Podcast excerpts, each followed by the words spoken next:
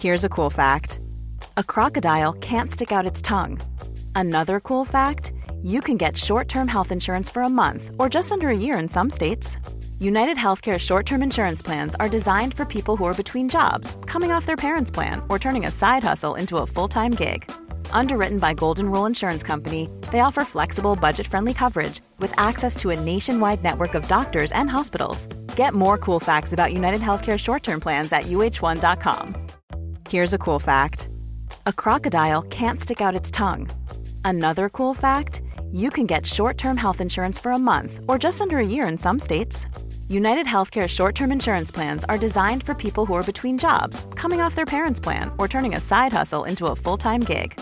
Underwritten by Golden Rule Insurance Company, they offer flexible, budget friendly coverage with access to a nationwide network of doctors and hospitals. Get more cool facts about United Healthcare short term plans at uh1.com.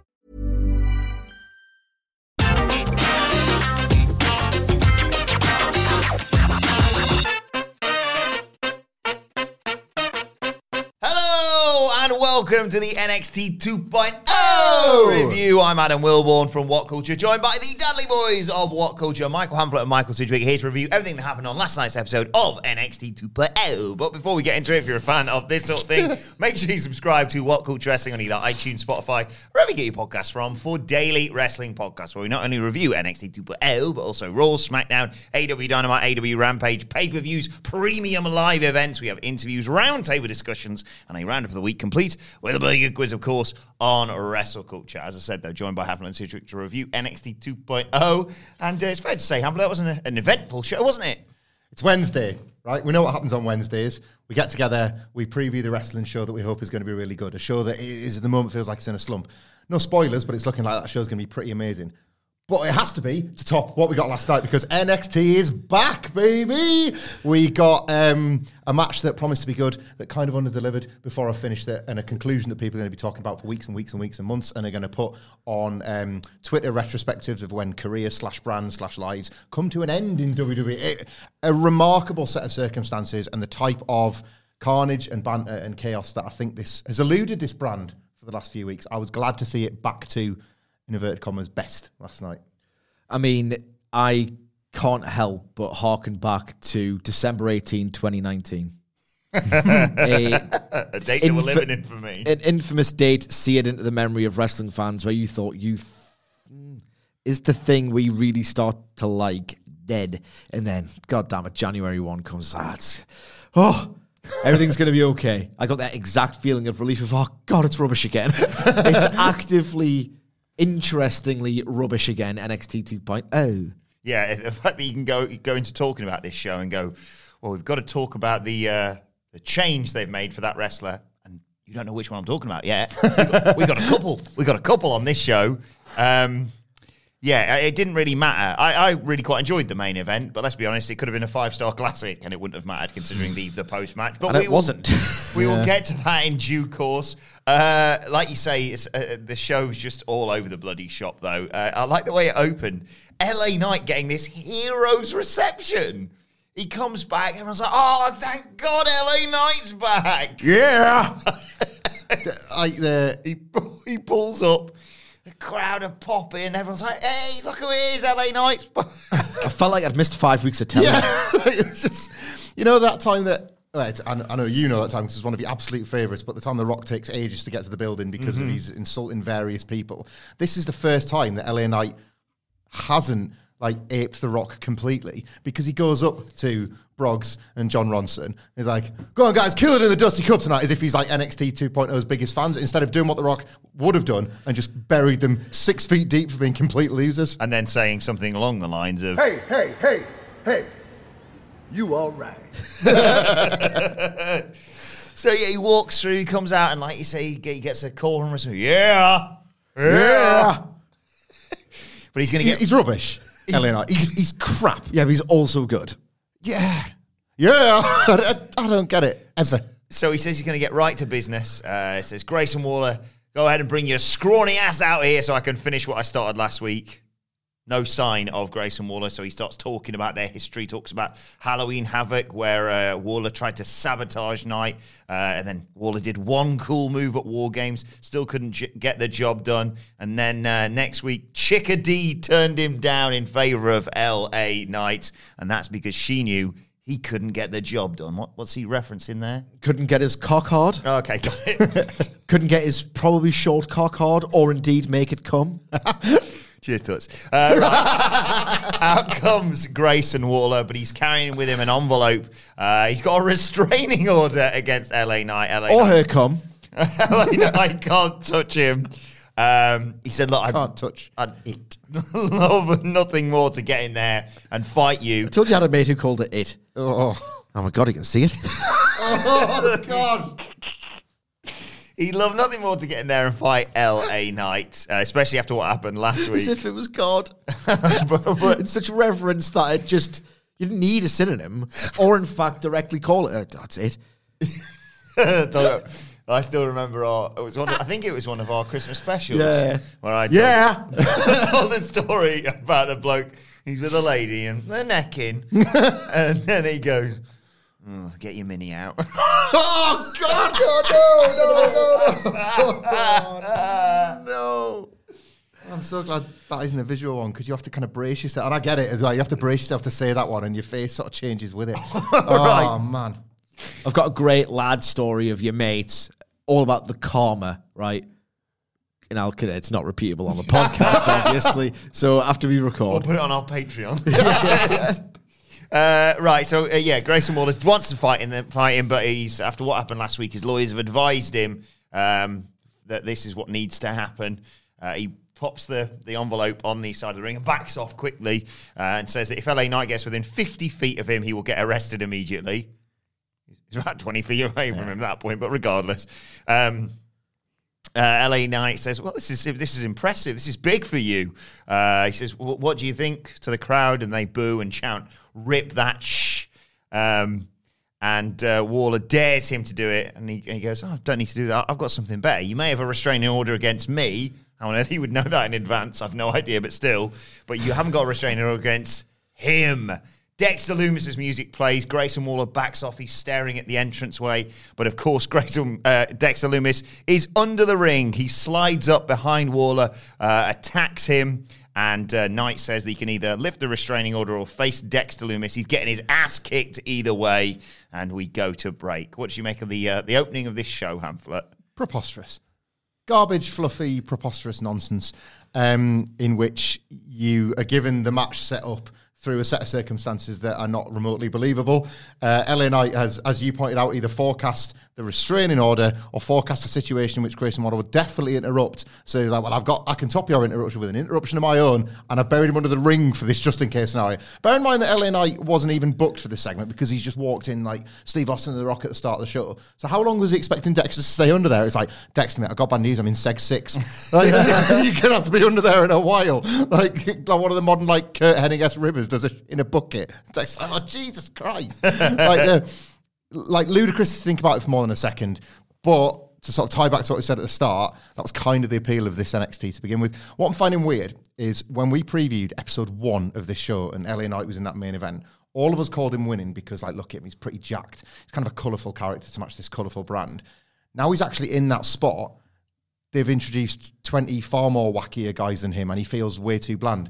From a guy that only got signed in March and didn't belong in the War Games team, he does sort of feel like the closest representative of Triple H's old boring NXT compared to this one. I don't buy it. I don't particularly believe in it. I'm not as maybe sold on his silly promos as you guys are. Perhaps I don't know. Like you, useless rubbish, immune to proper analysis. yeah, I can't disagree with that. Yeah, I, know, I like him. I don't know why. I just like him. He's uh, he entertains me. He when I watch him on screen, I pay attention. There are, like, uh, NXT's a two-hour show. It's as long as Raw and I watch it, and Raw's like six hours because I do the same thing when I watch Raw. Oh, I've missed some moves here. I'm just so zoning out on what's this just mundane, like regimented rubbish that I'm watching in the ring. I, I, I miss nothing. When LA Knight's on the screen, I actually kind of watch him a bit. Mm. That's the nicest thing I can say. I, I agree. He- He's got something about him, but yeah, this opening was preposterous. It's like Schrodinger's charisma. like, is he? what is it? Like, is he compelling? Is he charismatic? Is he entertaining? Or is he just doing an impression of all those things? I just An- don't know. He's an electrifying man in sports yes, entertainment. That's yes, he is. yes, yes. yeah. Uh, then we got He's just that bit where like, he walks the post and he wants to do the rock thing so much and then just stops himself against it. Hey, he does that. He goes, "Oh, that's not mine. I'll make an L with my hands." There we go. There we go. Does, does a big sniff and it's the NXT then. Smells like calm. Come Tuesday. Shout out to Grayson, uh, not Grayson Waller, Von Wagner. It's not not him. Grace, that, hasn't he? It's not him. It's not him. Yeah, He's got 214 followers. I know, yeah. Oh, so That's the thing. him. It could be him. I saw it, and you know, normally it's like I like questioned whether it was parody or not. you know, normally it's like it says, My, I'm I'm Von Wagner from WWE, and then the handle's like Jeff four two nine eight. Yeah, Blah blah. This one, it's like it is Von Wagner WWE, and I was like, huh, guess Von Wagner's embraced Come Tuesday. And you look at the follower count, and what was it, like 250 followers, something? You're That's like- Von Wagner. no, it is the one. I did genuinely think it could be him. like Grayson Waller's got less followers than I have, and he's not verified. And it's all he talks about is like his social media engagement Well, and stuff. Not always. Well, it depends what week it is. Yeah, Yeah. sometimes Bungee it's chicks and uh, yeah. Chicks in America.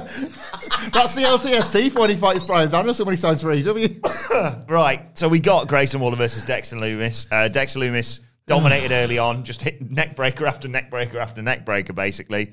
Um, Waller fights back before they go to a break, uh, hitting him with a, a lariat at ringside.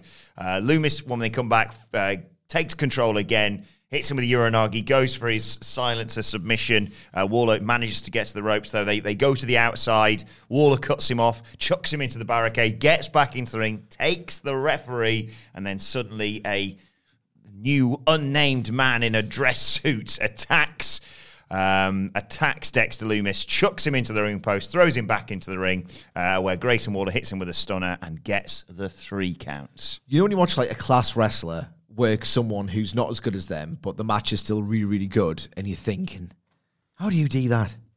It's like dark arts, hmm, yeah. master craftsman, pro wrestling magician stuff.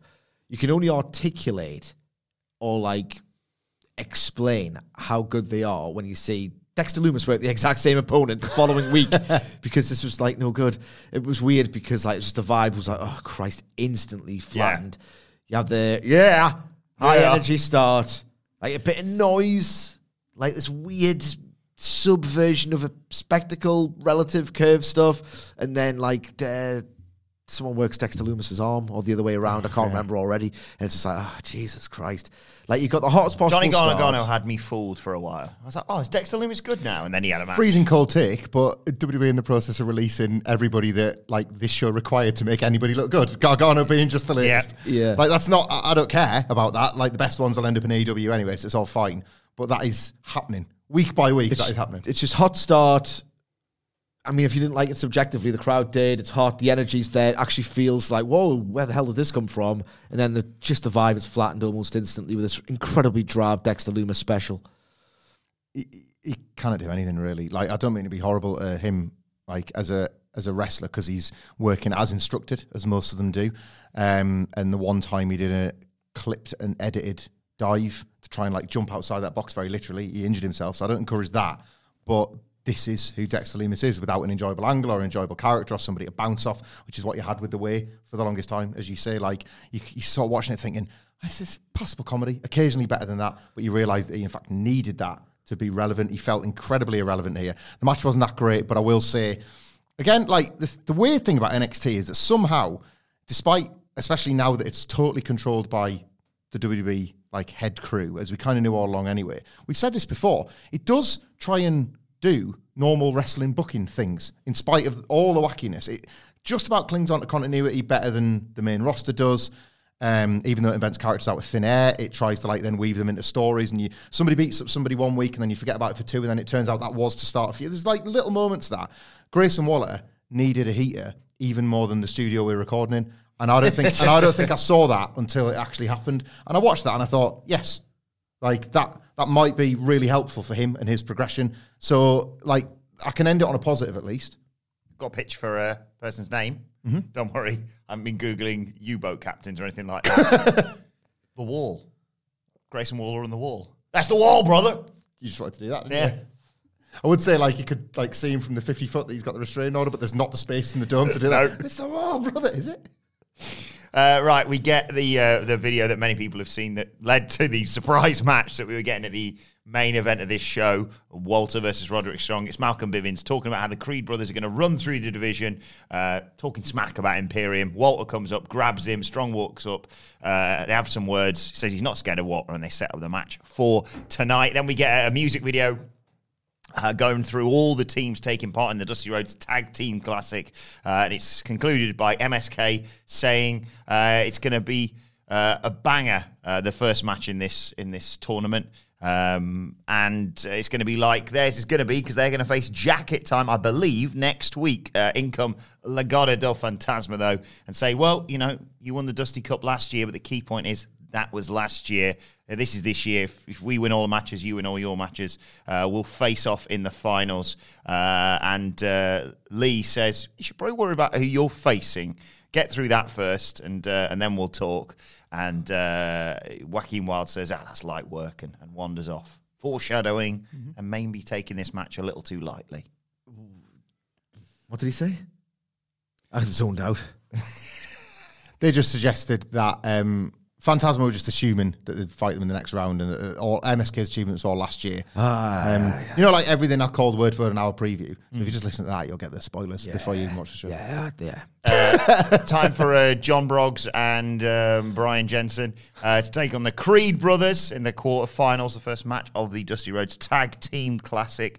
Uh, got slightly concerned uh, for Briggs when he hit Brutus Creed, I believe is his name, so hard his mouthpiece came out, and I thought, oh, there's going to be a receipt coming for that one. Yeah, it's on this match, right? Um, Jon Ronson and Briggs Jackson, they're so lame that like you, you do want them to lose all the time. Uh, so the Creed brothers become like the de facto baby faces, and then the Creed brothers work like violent heels. But in general, and this sort of applies to Ivy Nile as well, there's a strange juxtaposition of being very, very green and yet like being so rough with being green you kind of want them to stay green. Does that make sense? Yeah. Like yeah. Uh, the, the better and the slicker the Creed brothers get, and the slicker Ivy Nile gets, the less believable their kicker act is going to be. The, I will say this for like Triple H, the old NXT would have got this just right. They'd have been on television like eight or nine months and they'd have earned that takeover spot. And then you'd see them in matches on takeover and be like, oh, they've now arrived at this level. They can do all the hard lad stuff, but they're no longer green. That's never going to happen on 2.0. So when you saw like the Creed brothers like be a little bit sloppy in their execution, it's like, yeah, but like Diamond Mine are just supposed to be roughnecks. They're just supposed to be hard and cruel and all this sort of stuff. So maybe they mean to do it. And I just like seeing the two dickhead cowboys getting knocked all over the shop. So I, I, didn't. I don't think I took the narrative satisfaction I was supposed to take from this, but I got a lot out of watching it. If that makes sense. the move where one of them suplexes another one of them yeah. onto their opponents, and they flail. I like it when wrestlers flail. Yes, because it takes great wrestlers to make that look convincing. Think like anybody that's never seen the Chris Hamrick bump. Literally go on YouTube Chris Hamrick bump, and the way his arms and legs flail as he takes this bump out of the ring. But a lot of them are doing it because they're just haven't been doing it that long yet. So their arms and legs moves, there's like there's a chaos energy to it that I really appreciate. Uh, they did get a near fall. Um, Briggs, I believe it was, hit a choke slam, but uh, the pin got broken up. He then got chucked into the barricade, this new barricade that they've got, and it got bent all out of shape by him getting thrown into it. Uh, then the Creed brothers just dominate Jensen. Double team moves, suplex, put in a torture rack, slam down, clothesline when they did they laid the one sl- like sliding clothesline. Uh, and the Creed brothers get the victory and advance to the next round. It's weird this because I kind of like with a lot of NXT matches, I just kind of like lost focus in a blur of moves, um, questioning who I was really meant to rally behind and what. I mean, there were stakes here. I'll give them that. They've uh, booked a tournament, but I'm still wondering who's the heels, who's the baby faces. Mm. I think I know, but at the same time, I don't care either because I don't like the Briggs and Jensen or whatever they're called act. No. And then like some moves happen, and the crowd go nuts a little bit, and then when it finishes, like what's he called? Vic Joseph calls it a banger, and I'm thinking, is this a banger? Are you just overselling it? There were elements of the chaos that I enjoyed. A suplex over the top rope, a, a controlled bump that doesn't look like it is genuinely the, the, the objective. So there's a lot to enjoy here, particularly from the Creed brother, uh, the Creed brothers. It was all right.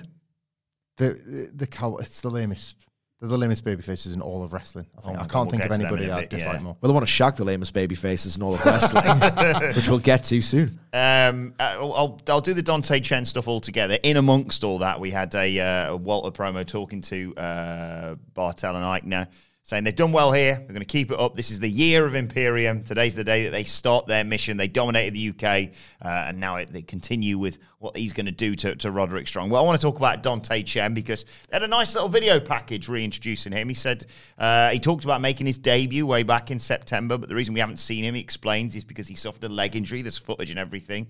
Um, uh, it's been hard, he says, seeing his colleagues have success from the sidelines. He said his father would keep pushing him to get back on TV, but sadly, uh, he lost his dad two months ago. But he's going to make his father proud. He's got a country to Sing- Singapore. He's got country to represent. He's ready to compete. Uh, and then he was in a match with Guru Raj. Following that, in amongst the uh, the Wattle promo, which went like 30 seconds before Duke Bloody Hudson jumped over the barricade, attacked both of them. Chen had just done a nice move over the top rope uh, when Hudson jumped him. Um, he attacks Chen, he attacks Raj, chucks him into the ring steps. All the officials get involved and he screams Duke Hudson that he's back.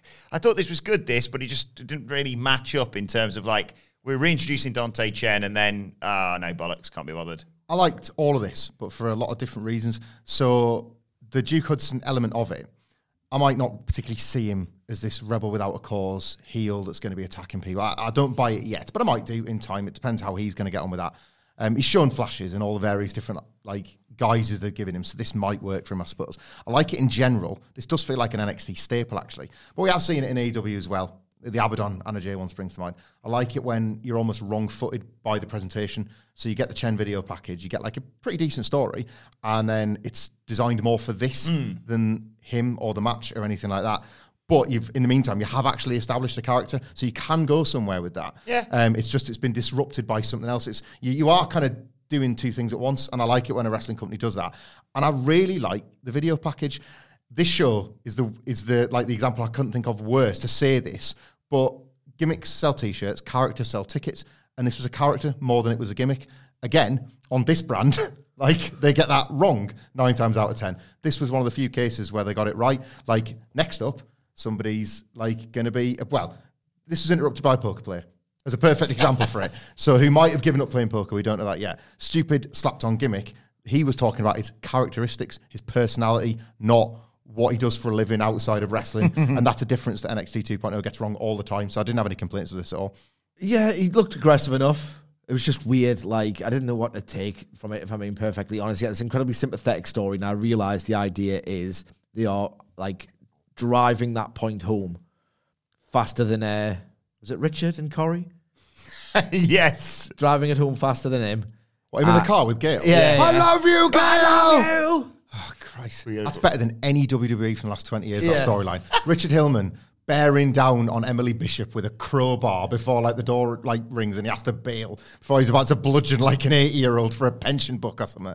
Jesus, god damn it. Richard Hillman. Yeah. Bring him back. Bring him out the river. Exhume him. So I understand that they are driving home the idea. You are meant to sympathise Like with this cousin person. Ricky. he disappeared in the river in Manchester. We're still looking for the guy. You're meant to sympathise with this guy so that you sympathise him with him yet further at the same time as you hate the heel for doing this to him on his big comeback. It was genuinely half decent storytelling. This, hmm. but I don't feel anything. I'm hmm. Dennis Reynolds. Uh, it was followed by Joe Gacy. He's talking with Harla- Harland in the back. Uh, he's not mad. He's just disappointed with Harland, who cost them the opportunity uh, to get into the Dusty Cup, of course. Uh, it's an opportunity for growth and development, he says. Uh, and Odyssey Jones is stood there. He's on crutches. Uh, and he says, What a load of bollocks you're talking, basically. And he says, Gacy says, I appreciate this feedback. How's your injury? And he says, "Oh, it'll be fine. I'll be I'll be back in a couple of weeks." And Joe Gacy holds the door open for him, and then has a few words with Harland about not being negative and maybe taking care, let's just say, of, of Odyssey Jones. Sinister. I must say that the optics of having a character who claims to be liberal, we know why he claims to be liberal, but strictly speaking, there's a character who uses certain phrases associated with the liberal left. Yeah, he uses them completely incorrectly, doesn't he? Yeah, yeah, yeah. That's why you know the author isn't liberal. But strictly speaking, a guy who espouses liberal values, whether he's insincere or otherwise, beating up Odyssey Jones, of all people, mm-hmm. given recent social media activity, is stupid. Quintessentially NXT 2.0 stupidity.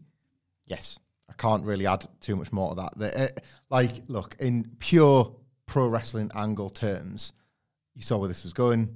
They delivered it. There's going to be like retribution down the line for. Oh, God, I hope not.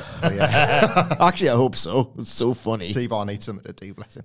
But like, I, you know, Odyssey Jones gets his big win at the end of all this when he's off his crutches and he's recovered. But yes, not great on the optics.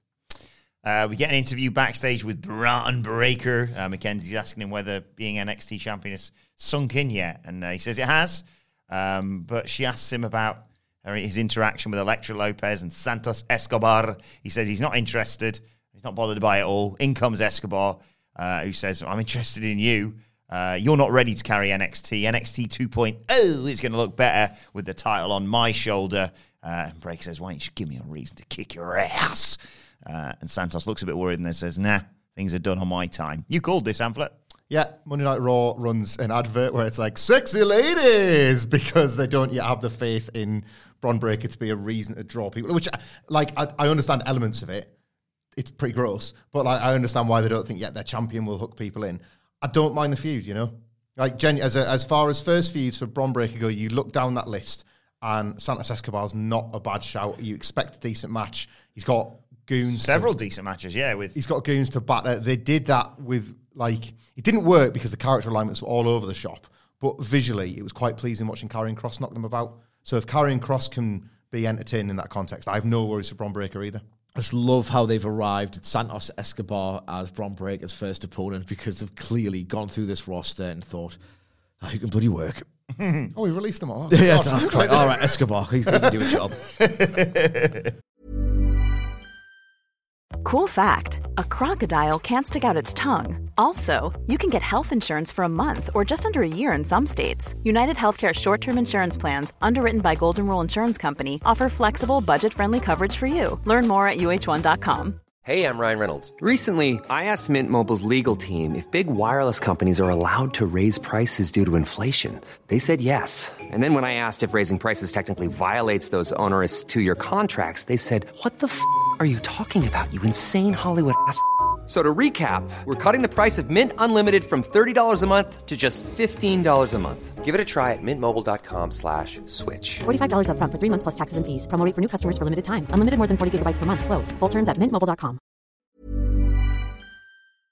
Before we go any further, though, this show is sponsored by BetterHelp. Now, we all carry around different stressors. They can be big life worries or just, you know, little things like your favorite wrestler not being used properly. The thing is, when we keep them bottled up, it really can start to affect us negatively. Therapy is a safe space to get things off your chest and to figure out how to work through whatever is weighing you down. It is really helpful too for learning positive coping skills and how to set boundary. Therapy basically empowers you to be the best version of yourself. So why not give BetterHelp a try. It's entirely online, designed to be convenient, flexible, and best of all, suited to your schedule. Get it off your chest with BetterHelp. Visit betterhelp.com slash whatculture today to get 10% off your first month. That's betterhelp, H-E-L-P dot com slash whatculture. Right, now it is time for the uh, special memorial service hosted by Tony D'Angelo for Petey Poppins. Uh, he's there, he's in the ring, he's, he's got his hat off, he's being respectful. Uh, he's there with a casket and a, and a, a photo with flowers around it of, uh, Pissed myself at the photo. of Petey Poppins. And he's he looked like he was doing his uh, promo shoot for his failed sitcom. In his memorial picture, you know, the whole shrug. It's about like he's retired from wrestling and now he's got a family, but he's a bit shattered. It's called Pete's Done. Uh, so Tony says, "Dearly beloved, uh, we are gathered here today to celebrate the career." Just before you hit your flow, Okay. in case I forget, uh, what were you doing between 10.30 and 10 to 11? uh, verbatim writing this Yeah. promo. Dearly beloved, we are gathered here today to. Absolutely chase your dreams. That's the message of this podcast. Chase your dreams because you can grab them. Well, I was trying to write out verbatim. There's one bit I'm really going to need your help with because I, I asked and I still don't know what, exactly what he said. Um, we gathered here today to celebrate the career of the bruiserweight Petey Poppins. Petey Poppins was a big-headed man and he didn't listen to nobody. He says, so he needed to be taught a lesson by me, Tony D. And I tried and I tried, but he needed to learn a lesson the hard way. Just like my cousin Tully always told me, when you're taking care of business, you gotta handle it by any means necessary. Jesus Christ. For the sake of everybody in here, this is gonna be a closed casket service. I uh, don't think anybody in here needs to see Pete after I broke that crowbar right across his thick skull. You know what I'm saying? So look, he's, he's done. He's done mourning now. We can't mourn forever, right? I mean, I'm on to bigger and better things, more important things. I just got beaten one of the most decorated champions in NXT history. So I think it's about time Tony D had a little bit more gold in his collection, specifically around the waist, if you know what I'm saying. Uh, bells. Oh, okay, got it. you know what I got my eyes on? Can't remember it for a split second. I got my eyes on the uh, North American Championship. What do you think about that, huh? At this point, uh, the brilliant Carmelo Hayes and Trick Williams, their music hits, uh, and he turns around to face them, and they reveal they're, they've commandeered the uh, former William Regal, former William Regal, still William Regal, the former general manager William Regal's. No, he won't be now. When he comes back anyway, he'll be called Steve, and all the purists will be like, thank God, justice. Never like that William name. I feel like a frog on a bicycle. um, they're on that perch thing above the ring. Um, Carmelo references Kanye from about 10 odd years ago. I'm really happy for you. I'm going to let you finish. But last week we honored one of the, one of the greatest memorial services of all time. What year is it? Anyway. Uh, I mean, that's like about 10 years in front of the usual Yeah, name. right. Yeah, I know. Uh, Trick Williams says, uh, "What's going on here? I thought I thought we were all boys." Tony says, "Boys? You thought me and you were boys? Teammates, maybe, but but not boys. I already got my boys." And then he can't remember him. Yeah, we got uh, we got uh, Jerry uh, Jerry the Hat, Sammy the Shark. This is the one I didn't. Benny the Groin. Is that what he said? I heard Benny the Groin. Benny the Groin, and we even got JT a brick. Uh, uh, I actually like this is breaking news. Actually, I went and I did some digging through all the uh, the scoopsters on uh, Twitter, and I found out what happened. Um, they actually gave him the script before this promo, but he forgot about it. he says, Carmelo, it's nothing poison. It's just business. Poison. Trick, I Trick Williams. I, I could watch a whole show with these two going back and forth. And Carmelo, these three, I should say. Trick Williams says, Look, we know all about your boys, Ben and Jerry's, Mo, Curly. It doesn't matter. They're all skinny, and they all look like Vic Joseph. Brilliant stuff. Carmelo says, look, if you want to talk business, this championship is my business, and you want to keep my business out of your mouth. Otherwise, the next memorial service will be yours. In amongst all this, out comes Kerry Grimes, baby, to the moon. Uh, is that your chair bouncing or is it your body? I can't tell at this point. All these people coming together at the same time. he says, look, he says, look, I, uh, I think you'll find I al- already challenged for the North American Championship, sort of back of the line for you, Tony, um, and Carmelo Hayes. I, I, know sometimes they get the weirdest stuff over. Carmelo Hayes says, "Why don't you, Tony D'Angelo and Cameron Grimes? Why don't you, Goofies?" And at this point, Trick Williams goes, "Goofies!" like that, which I love. Get that over. Says, "Why don't you have a match? Basically, decide who the number one contender should be." And uh, Grimes is like, "You know what? I'll fight anyone. I'll fight you, Carmelo. I'll fight you, Trick. I'll fight Tony. I'll fight anyone because I'm a head, I'm a 220 pound rocket heading to the moon." And as he's saying this, Tony D'Angelo tries to sucker punch him. Grimes ducks underneath uh, and then smashes that framed picture of Beanie Bappins over the head of Tony D'Angelo. The greatest match ever is set for next week. Look, Tony D'Angelo, he's got this charming about charming aspect of him, a charming quality where when he forgets his promo lines, one, he's not meant to be great. He's not meant to earnestly see him as this great prospect. I mean, you are, but he isn't. but he has this way about him where he can just do the old Jericho. Hmm. Oh yeah, But his, his his version of that is no, no, say. So he knows how to recover. Um, that's genuinely, I'm Yeah. doing a bit, but it's a skill. Like you can Benny get the groin, Dick, Dickie the car from Weatherfield. just, just keep coming up with names. and Pulling the words. puss. That's it. just till it works. Tiffany the twat.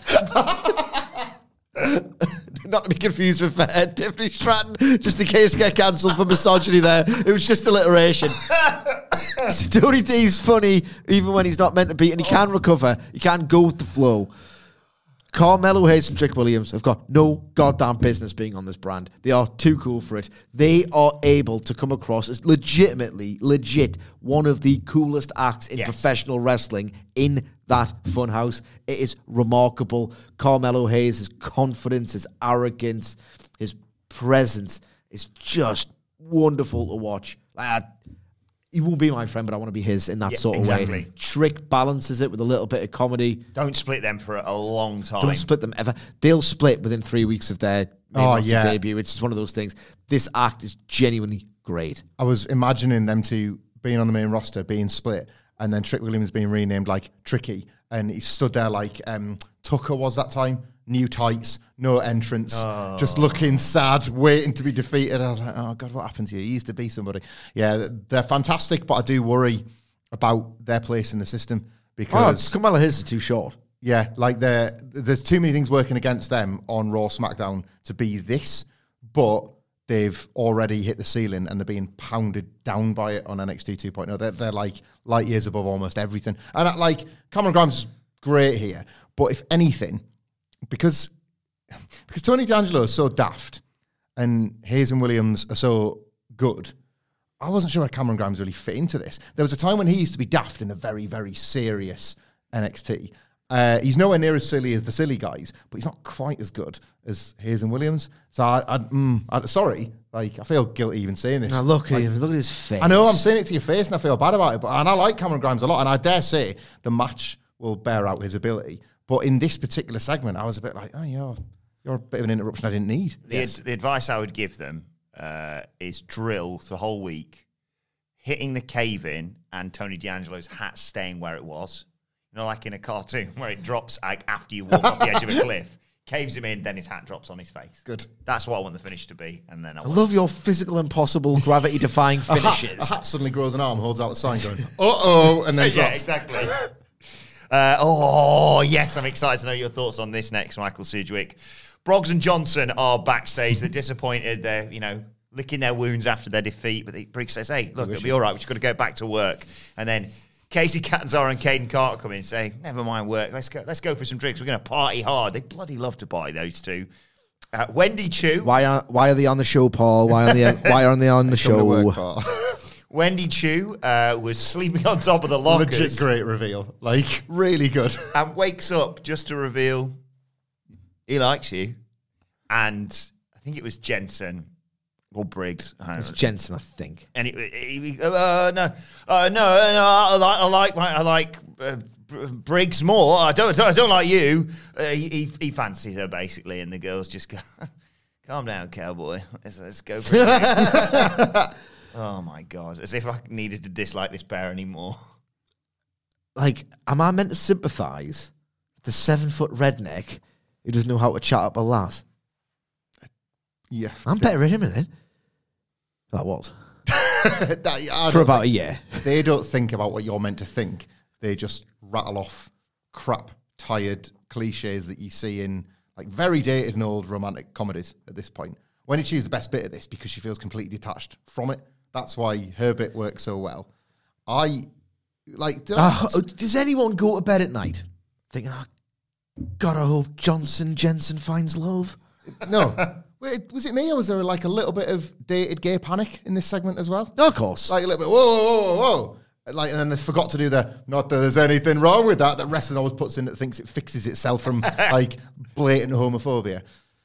Wendy Choo's really funny. This angle is miserable. I don't, what this is like, last year, a murderer carried away a woman that we weren't sure whether or not it was against her will or not before they got married and threatened the um, guests with an axe if anybody protested. I felt more romance in that than I do in this. Yeah. That's, I, I do like you. I don't like you. I don't say. I declare. I is, your, is your middle name Gaylord as well? Just like you. I ain't gay or nothing. God. He's got his bloody cock in a twist, hasn't he? That's it, like, yeah. Does anyone care about the payoff? No. We- We're not all weirded out enough by the like the, the legit country music festival where people's time was being ruined by the presence of WWE wrestlers. Like, imagine you're trying to have a good time. Can we film this next year? Oh yeah, what are you doing?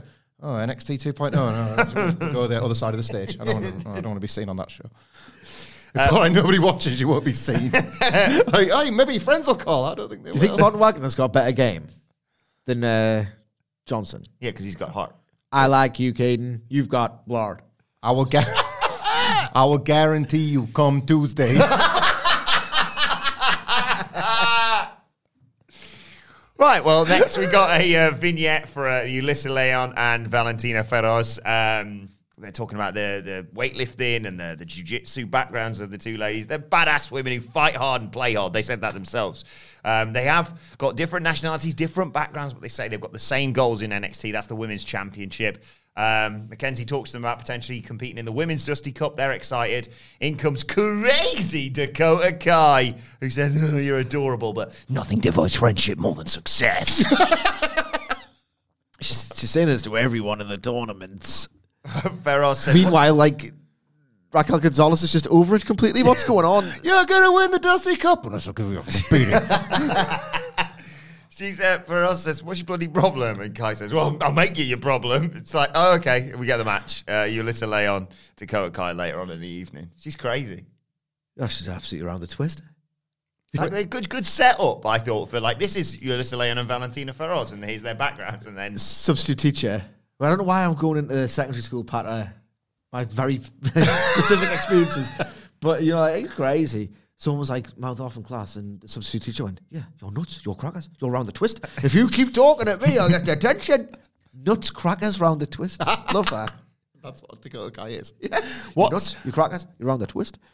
I, I'm not sure at this point whether like Dakota, which one's more hateful towards women, Toxic Attraction or Dakota Kai. I genuinely don't know. Like they're scripting Dakota Kai as like every woman they believe only didn't get like Bruce A woman Pritchard. scorned. Yeah. Oh, well, it must be bloody her. Why would you not want to get with me? Says ancient like pickled Bruce Pritchard. like I just it must be because she's crazy.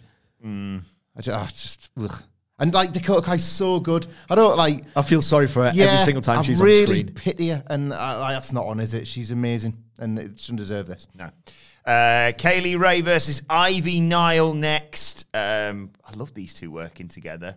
Um, Kay Lee Ray, uh, you know, they trade grappling initially, and Nile sort of fires up, reverses a suplex, hits an enziguri, gets a two count off the back of it. Um, Nile hits Kay Lee Ray with the head scissors. Kay Lee Ray escapes, fights back, gourd buster. They sort of trade some near falls. Uh, and then Nile got this like modified DDT using her legs. And then Mandy Rose comes down to ruin the whole thing. She comes down, uh, distracts Kay Lee Ray, jumps up on the apron. Kay Lee Ray has a swing at her. Um, that allows uh, Nile to recover. And when Kay Lee Ray picks her up for a gory bomb, Nile counters, cradles. One, two, three. Post match. Uh, Mandy Rose comes in and jumps uh, jumps Kay Lee Ray. It's a big brawl. Gigi Dolin and uh, Jacy Jayne get involved as well. And uh, Indi Hartwell and Persia Pirotta come out to, to even the odds. Big melee. Babyfaces clear the ring. I assume we're going towards a trios match, but yeah. Um, the thing, he, this is the part of the show where you can't have that much fun because you feel like you're punching down. It's like, I don't really want to watch a match on national television when I'm watching someone learn how to bump. Yeah. Which I kind of got the vibes of here. There's certain Ivy Nile bumps were like, oh, you're still not getting this really, and it's fine. It's like if I don't know how many developmental shouldn't be on TV. Yeah, That's what it is, isn't It's it? just- Like, that's the core issue with this goddamn show. Yeah, It's uh, like, and and Kay Lee Ray is obviously very, very good. Yeah. I enjoyed elements of this. Same thing, like it's, it is odd that it's the same thing as the Creed brothers because it almost feels like the theme of the stable, led by Roderick Strong, who is the complete package. Like Might be sharp in a diamond mine. I, I, Ivy Nile's got like this is a Ross reportism. It's like the coal mine. Ivy Nile's got got a huge upside. massive. You, I, I, like genuinely believe there's really something there. Passes the airport test, doesn't she? Yeah. Uh, And like the stuff that she can do on offense at very least, like the moves that she has learned, like get that character over.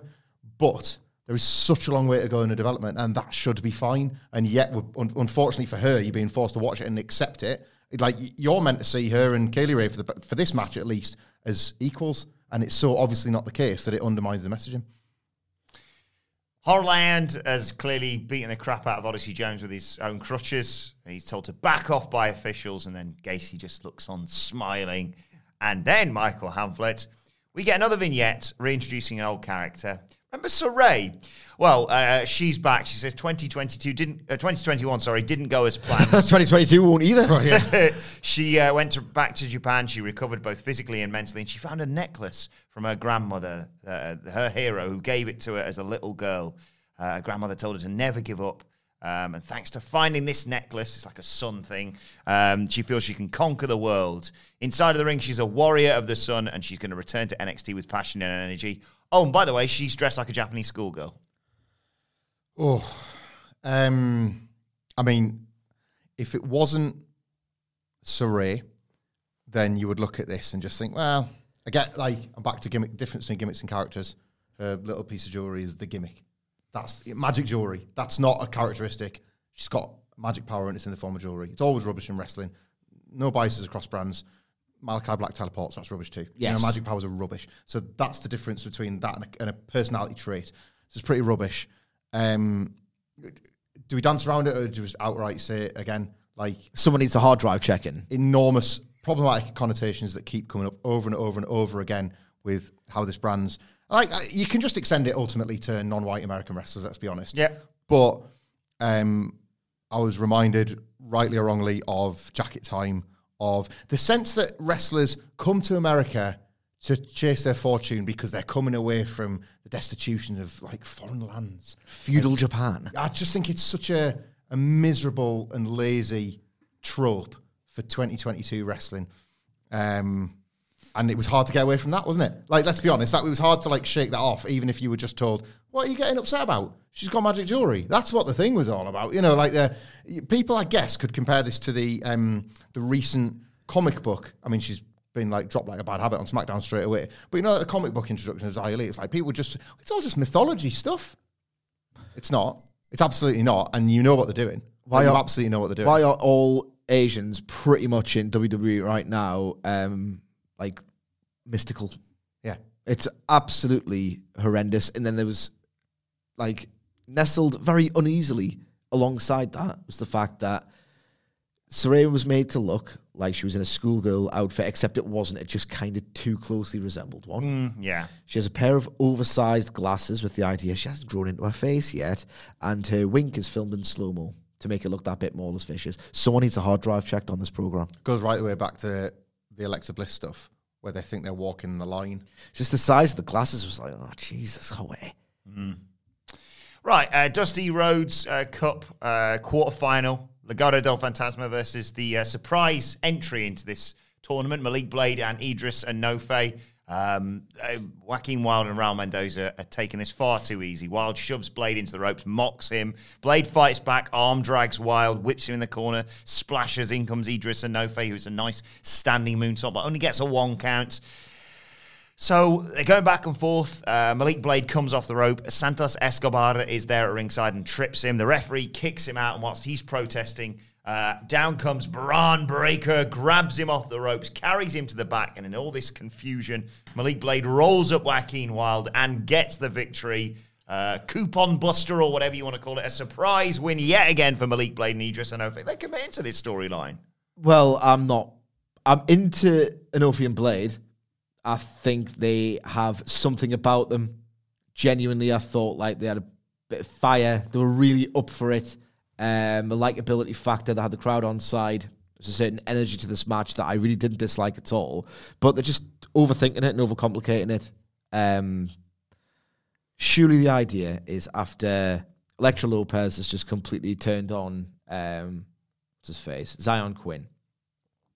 At the same time, Santos Escobar is being put over as Bron Breakker's next title challenger.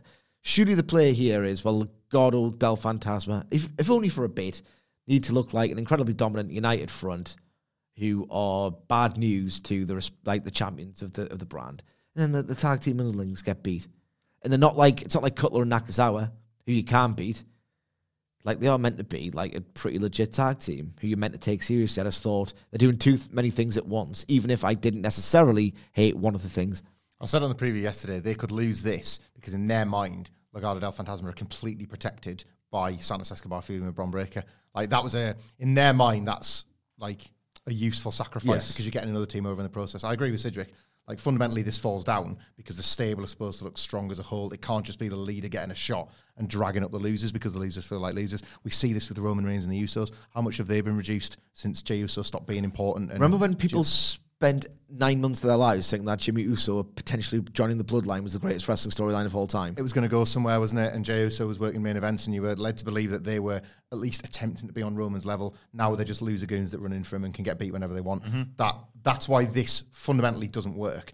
Um, I also really quite like Blade and Enofé. I, I said this I think when they'd got through by the skin of the teeth. I think there's really there's something to Edris Enofé. At the moment, I'm watching him a little bit like Triple H when he was surveying those tough enough guys. Where, Good snap. Good snap. So I'm I love like- how I'm- good he was as well. Like a little Pick bit- the guy with a good snap. yeah, good snap.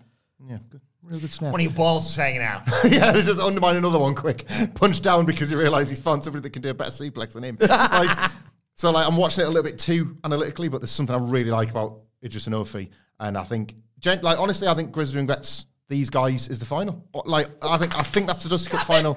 Like Why have I watched the MSK dick about being arseholes for three months? well, uh, that's because we review it for a living. Bruce Pritchard hates Yeah. them. Like Legado can cost them, and then they can have a little side feud, and then MSK can win that, and whatever. Grizzled Young Veterans. I think that's you. I think that's the, the it's the fairy tale story that is stolen from them by the master thieves. Grizzly Young Favorite, Vets. favorite thing about that Triple H thing, apart from him just being an arsehole, I swear at one point he says, Why do you want to do this? And someone says, like, Oh, I've always wanted to do it. I love everything about it. Uh, you know, some this, this. And he says, The pain, right? He says, I like, like the pain. And he goes, Oh, the fame of it. What do you think? There's lots of chicks in it. And I was like, Oh, you didn't say, you didn't say fame, mate. I'd love it if he was like, "Ah, I didn't actually say uh, fame. I said pain. Uh, and um, oh, sorry, I misheard you. your first girlfriend got you over and your second girlfriend got you a job for life. So uh, that kind of did work for you, didn't it, Triple H? One of my favourite bits in that, other than uh, good snap, Not a job quite for life. is when job for a lot of years is uh, when he uh, a guy who is training. To be fair, throws like a four out of ten uh, worked punch, and Triple H goes. Do that in the ring, I'll tag you for real. All right. Hardest guy in the room. Really big bollocks is it? Hardest guy in the room in a leather Kangol hat just and a gonna- very, very tucked in shirt. Just give him another idea for a character. Please welcome Billy Big Bollocks. I don't know why we're talking One about of, your big, one of your big bollocks is hanging out. Actually, that's uh, a line from Clifford the Big Red Dog. yeah. I don't know why we're talking about Triple H on an NXT podcast because he's got nothing to do with it. we got Malcolm. and Bruce Pritchard are getting paid the same amount of money. we got Malcolm Bivens cutting a promo, boasting about how it's two for two for the Diamond Mine, and uh, when Walter is defeated by Roderick Strong later, who's shadow boxing, it's going to be three for three. Uh, he says Walter thinks the mat's sacred. It's not. It's a revenue generator, baby. More Malcolm Bivens on my screen, and then we get Solo Sikoa saying that Boa took things to the next level with his fireball last week. They show footage. He's got a bandage on his face. He takes it off. He's all horrible and crusty and burnt and stuff. And he says. Uh, the old Randy Orton. he doesn't care where they go next week. They go into war. Cool. I love how they're going to war and it'll be like this really patterned NXT match with a few plunder spots. I, I hate this. I just hate it. Like you know the guy.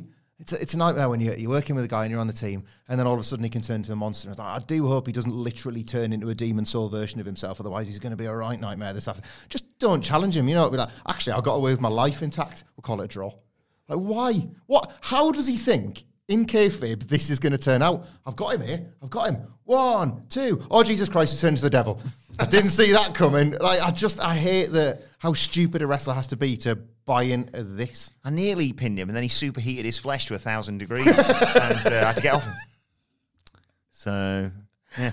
His body, unlike the angle, is not hard.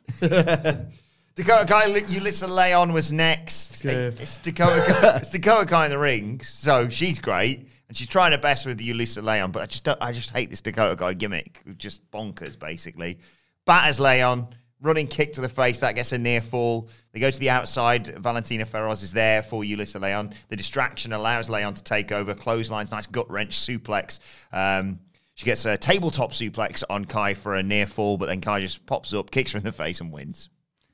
it's becoming um, a, a little bit played out now the idea that somebody is given a character that obviously they're trying their hardest to get over and failing at, then goes to AEW, settles in immediately in a role that they're more suited to, and just even if they're not sort of achieving the highest of highs, like achieve a level that, that is worthy of the talent and worthy of the skill. I, I kind of don't need too many more of them because it is feeling a little bit played out. I desperately want it for Dakota Kai. Desperately. Like I wanted to just shed any of this that she hates if and when she's permitted to and slot straight into the women's division as an integral, maybe not a major player straight out of the gate, but an integral I'd player have in a yeah, major player. I'd have her in title feuds pretty quickly. I mean, you absolutely could. Yeah. I just like I think there's just there's such value to her that's being Wasted. hor- horrifically missed. Anything you want to say? Nah. Mackenzie is backstage with Raquel Gonzalez talking about what's next. She said, "Look, I could stand and complain, um, but you know uh, about what happened and losing the title. But Mandy Rose needed Dakota Kai for that. Don't need to make excuses. I'm still coming after that title." Uh, in comes Cora Jade to say, well, "So am I." Uh, she says, "Why don't we team up? You could be back to back Dusty Classic champions." Uh, and Raquel Gonzalez says, "I like you, Cora, but just don't get in my way again. Thanks, but no thanks." And as she walks off, Cora says, "Eh, "I'll convince her." She will. That's what's happening, isn't it? Like, I mean, Raquel Gonzalez doing the old sort of J from the in between us. Oh, completely, mate. Like, it's not great on the Dusty Cup, is it? like, it should still be prestigious, even if you've done it before. Yeah. Um, they love this in NXT. What was the last one we had? Um, friggin' Drake Maverick Oh yeah. and Killian Dain. They like they like this one. Wilborn was desperate for it to be better than it was as well. Yeah, I remember those days. an absolute banger. It's like for like. Basically, play clown music at Wilborn's like, hey! I will say, typically, it's um, a foreigner, an American. It's like the American, why don't you talk more like me? and then the foreigner, like, sort of Americanizes himself or whatever. But like, but this is just that. I've just realised why they're doing it. I've just realised why they're doing this whole thing. It's not to, about titles or anything like that. So we can get Cora Jade away from the gimmick that is uh, it doesn't work with her. So she comes out and she's like, oh, "I bloody love skating me." Anyway, but I'll just put my skateboard there, and then in comes um, in comes Raquel Gonzalez with a bike and runs it over. Oh no! oh, my skateboard's broken. the only skateboard in existence. and they do like a backstage film with Raquel Gonzalez, and it's like Cora with a skateboard. She's on the bike and she drives away. You see her from the top half. Then, anyway, gotta go. it's like speed up, like down a corridor. Sorry, the engine's broken.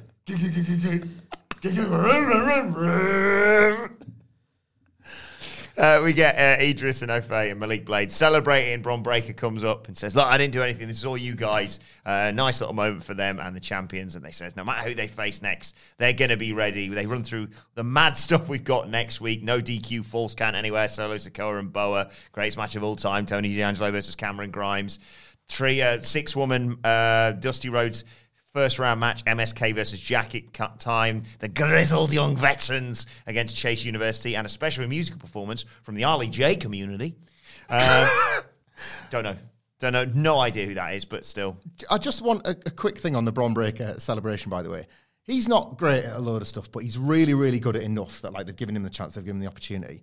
I love that like he's got a cage match record that's about as big as Bad Bunny's, and yet he very believably acts like a 20 year pro. Like he looks like with Malik Blade and Edris Enofé, he looked like the Undertaker shaking John Cena's hand. It's like, good work, guys. Go get some poontang pie. Well, we got we got the breaker rub. Like he's been there five. He, like he is genuinely convinced this guy. I've been in this business 35 years. Aye, 'cause your dad was in it. He took me to shows. Like I buy it. I don't, Yeah. I, I don't know how he exudes that energy because it's it's unearned, but like it's wrestling. Fake he's it a, he's a bit it. made for it, and he Yeah. he couldn't be out else but a daft No. wrestler. Yeah. Uh, right, then we got uh, Walter for now versus Roderick Strong. Um, and it played out a lot, uh, very much the way we thought it was going to. Early on, Walter misses a chop. Strong chops him, gets blocked, and thinks, ah, bollocks. Walter just chops him once brutally. The noise rings out around the arena, uh, hits him with a big boot, um, goes after Bivens, who's hopped up on the apron following that, but uh, um, that allows Roderick Strong to hit him with a chop block and uh, takes takes control um, as he looks like he's getting into it. Belly to backdrop onto the apron from Walter to take us to a break. When we come back, Strong's making a comeback. Missile drop kick. Tries to get Walter up for the Olympic slam. But Walter gets out of it, puts him in a sleeper. Strong counters with a jaw jacker. Walter grabs him in a sleeper again. Strong escapes. Uh, he hits that um, flurry of strikes, running back and forth across the ropes. And Walter just hits him with one huge shot uh, that takes him off his feet. Strong gets uh, Walter with a superplex for a nice near fall. It's just battering each other at this point. Um, Strong knocks Walter off his feet with a drop kick, drop kick. That gets him a two and a half count effectively. Strong attempts to put him in the stronghold. Uh, Walter counters again, chops him down. Load up counters here, and then out of nowhere, Walter catches Strong, power bombs him from the sky, and covers him for the victory. But the winner of this match is not Walter, because he gets on the mic afterwards and inter- interrupts the announcer and says, The winner of this match is Gunther. A quick word on the match itself. Not that it's remotely what people want to hear about or it remotely matters. Yeah, and there was a pull up apart brawl post this, but it doesn't really matter, like you say. this is a continuation of an not ideal um, development that's kind of followed Walter, the former Walter, throughout his mainland NXT run. Ciampa, great. Dragunov match, sensational. He's had a few matches on mainland NXT before that, like against Kushida and now against Roderick Strong, where it's like, I'm not getting the full Walter experience here, not by half. I've seen a million better Walter matches than this. It- this is, I would put this at like three and a half star, which because everything must be a five these days, three and a half is like a bad rating. It isn't. I really enjoyed this, but I did feel throughout the entire duration, oh, it's lacking a little bit. Like Walter's whole thing was this guy's going to give you an absolutely incredible spectacle, the likes of which you only get to see when Brock Lesnar can be asked to turn up mm. at your local indie everywhere in Europe and in the UK. And it's like, Jesus Christ, this guy rules. I didn't get any whiff of that energy. Obviously, the work was very good. The struggle, the physicality, the way it was crafted, but I didn't really feel that intangible, oh my God, someone's going to get dangerously hurt. And the relief of, oh no, they're not because he hits him in the safe spaces because he's just a great craftsman. Didn't really get any of that, if I'm being perfectly honest. I was genuinely a little bit underwhelmed. It is possible to be underwhelmed by something that is very good. On to the thing everyone wants to talk about. I did notice there was no last name. They've clearly read Twitter yesterday, dropped their arse and thought, oh, we can't name him after the guy who one simple Google search lets us know was a U-boat commander for the Nazis. Gunther Stark. Gunther was the Stark. full name, yeah. Yes. So no one Googled that. Isn't the first thing you do when you trademark something, oh, hasn't that already been trademarked? Uh, like, obviously you check, Curse, like, cursory checks on like Yeah, I'm anything, as- astonished that some people are trying to make the argument that they just landed on Gunther Stark and oh, what wouldn't you know it? That's bonkers. Well, it's one of those things where they could have actively tried to take the piss, or they could simply have been so incompetent that yes, there's obviously a registry of trademarks that they check for like, entertainment purposes or whatever, but cross-reference on Google to see if it's going to get you in any hot water. Um, Charles Manson. oh, there's no entertainment trademark for this. Yeah. So let's just call them that. Yeah, You would check Google for like everything. It's you have to cross reference. So whether they've been trying to take the piss, and let's face it, look at what someone might have said uh, to a wrestler who's recently requested their release. There's a lot of people connecting those dots. Like this company is capable of just no selling awful things. Even if it's gross incompetence, it's still you can still be incompetent and insensitive without doing your research or without having any tact. Anyway, on top of everything else, my favorite thing, perversely entertaining favorite thing about this whole thing, is that when I first read the word Walter, I thought, I'm an easily pleased nerd. Nerd. It's in all caps. I instantly think it's cool. and then I think, oh, it's strange. And then the whole crack is, he's not doing this on purpose. Walter is the guy's real name, but his act so phenomenal, so believable that he could be, you know, Timmy. yeah, I was going to say Walter, not not all caps. Someone just said Walter to you. I for some reason think of the like nerdy kid from like Bash Street Kids From or the Beano, me and Murray had a full-on like brawl over this this morning because of Scottish stock. Murray associates Walter with like grizzled hard lads. And I was like, nah, he's the geek from the Beano, and he's in, it's the intentionally soft name given to Walter White to sort of create the contrast between the Yeah. world that he would enter as Heisenberg. Like, And he was like, nah, Walter's hard as out. So that was always going to be, I guess that was always going to work for some and then not for others. But then all you would need to do is see him work and be like, well, I don't care what he's called. Look what he does. But the best thing about all of this is now, whether you like the ring name or not, is that they've given him essentially the same one. Gunther. Everyone, it's got a funny, like, phonetic sound to it. Gunther. It's like a hard guy. And it's like, it's essentially a synonym of Walter. There's no tangible benefit to any of this. It's not as if they've called him a funny name, but they have. Or like some like a shortened name because you think you're too thick to remember two new names at once and Vince's crazy head. Europe. What's he, what, what he's essentially said is nine. The winner of this match is not Dave, it's Phil. so like, wha- there's no tangible benefit to any of this. The only thing they could have possibly done here is uh, given him a random generic name like Gunther Stark, which actually isn't random and generic after all, because it's got a, a link that you do not want. Or maybe you do. Who the hell knows? And you're just going to piss off his fans. It's just the weirdest, stupidest, most controlling. It's just control. It's just control. This is the same company that didn't allow Viking Experience, or whether they're sodding called now, to come in as the War Raiders. Yeah. Granted, A, probably because like the Marvel connection, and maybe because it was their name and, you know, WWE has to own everything, but also because War Machine was the name of an MMA fighter who beat up his missus. Right. And yet they're like, no, no, no, no. You can't have that name. We're going to name you after a Nazi U-boat commander. But you can never use any examples as precedents because they just make it up as they go along. There's never, there's no consistency to any of this stuff ever. Um, I'm mixed on the change in general because I'm very ambivalent about name changes in general. Like once upon a time, somebody was called Dolph Ziggler. That was the most absurd wrestling name of all time, and he won the world title, and nobody blinked twice. One of the loudest pops ever. Like this stuff does just stick.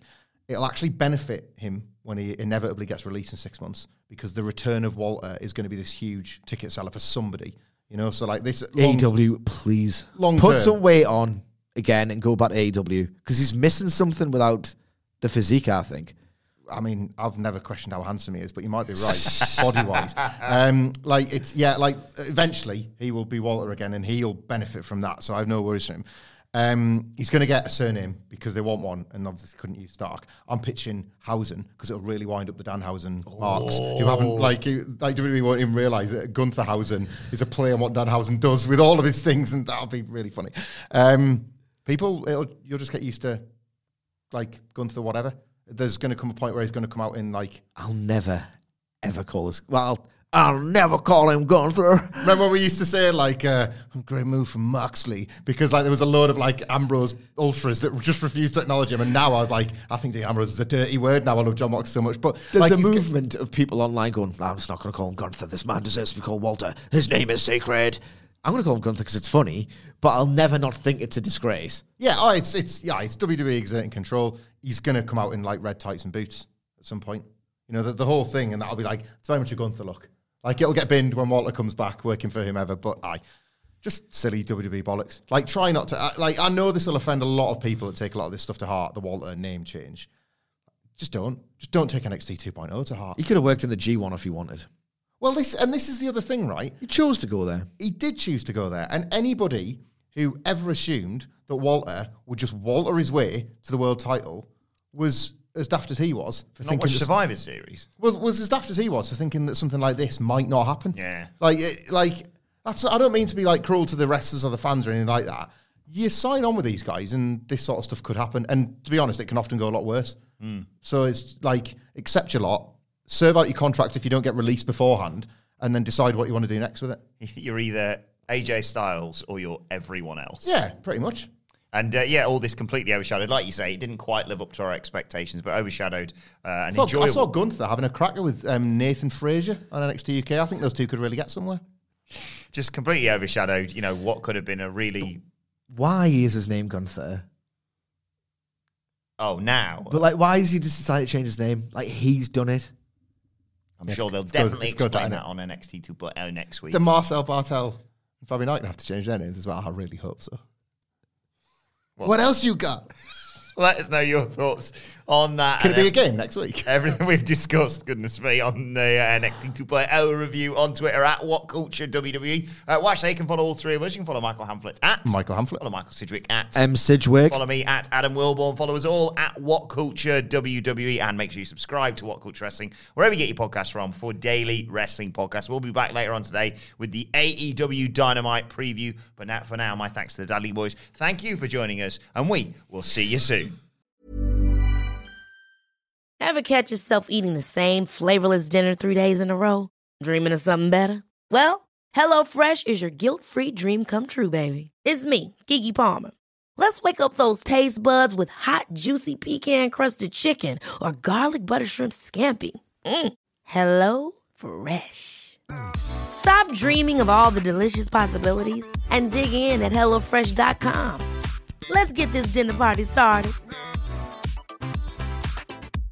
Hey, it's Paige DeSorbo from Giggly Squad. High quality fashion without the price tag. Say hello to Quince.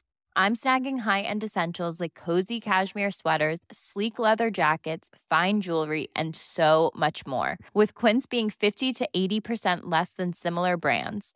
And they partner with factories that prioritize safe, ethical, and responsible manufacturing. I love that. Luxury quality within reach. Go to quince.com slash style to get free shipping and 365 day returns on your next order. Quince.com slash style.